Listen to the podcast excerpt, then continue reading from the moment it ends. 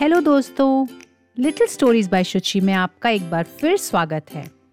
आज मैं लेकर आई हूँ एक और पंचतंत्र की कहानी। इस कहानी का नाम है मूर्ख साधु और ठग the foolish sage and swindler एक बार की बात है, किसी गाँव के मंदिर में देव शर्मा नाम का एक प्रतिष्ठित यानी रिस्पेक्टेबल साधु रहता था।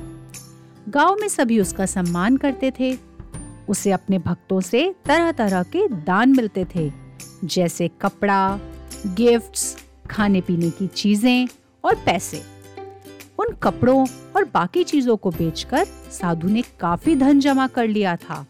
साधु कभी भी किसी पे विश्वास नहीं करता था और हमेशा अपने धन की सुरक्षा के लिए चिंतित रहता था। वो अपने धन को एक पोटली में रखता था और उसे हमेशा अपने साथ ही लेकर चलता था।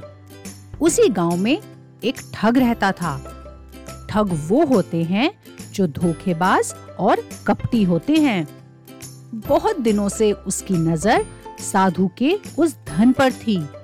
वो उस साधु के पैसों को चुरा लेना चाहता था। ठग हमेशा साधु का पीछा किया करता था, लेकिन साधु उस गठरी को, उस पोटली को कभी भी अपने से अलग नहीं करता था। आखिरकार उस ठग ने एक योजना बनाई। उसने एक छात्र यानी स्टूडेंट का वेश धारण किया और उस साधु के पास गया। वो ठग उस साधु से मिन्नत करने लगा कि वो उसको अपना शिष्य बना ले, क्योंकि वो साधु से ज्ञान प्राप्त करना चाहता था। उस ठग ने साधु से कहा कि वो उसके साथ रहकर सीखना चाहता है।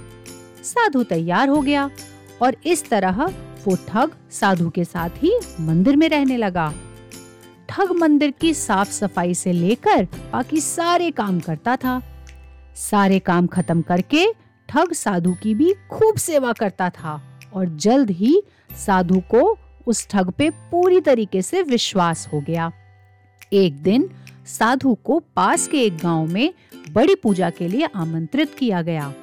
साधु ने वो आमंत्रण स्वीकार कर लिया और तय दिन पर साधु अपने शिष्य के साथ पूजा में भाग लेने के लिए निकल पड़ा। रास्ते में एक नदी पड़ी। साधु थका हुआ था। उसने सोचा, थोड़ा नहा लिया जाए। उसने पैसों की गठरी को एक कंबल के बीच में रखा और उसे नदी के किनारे रख दिया। उसने ठग से सामान की रखवाली करने के लिए कहा और खुद नहाने चला गया।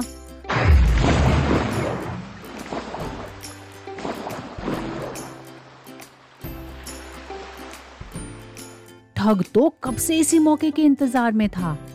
जैसे ही साधु नदी में डुबकी लगाने गया, वो रुपयों की गठरी लेकर वहाँ से भाग गया। तो बच्चों, इस कहानी से हमने क्या सीखा? इस कहानी से हमें ये शिक्षा मिलती है कि सिर्फ़ किसी अजनबी की चिकनी चुपड़ी बातों में आकर ही उस पर विश्वास नहीं कर लेना चाहिए। मुँह में राम बगल में छुरी रखने वाले लोगों की इस दुनिया में कोई कमी नहीं है। इनसे हमेशा बच के रहें। धन्यवाद बच्चों।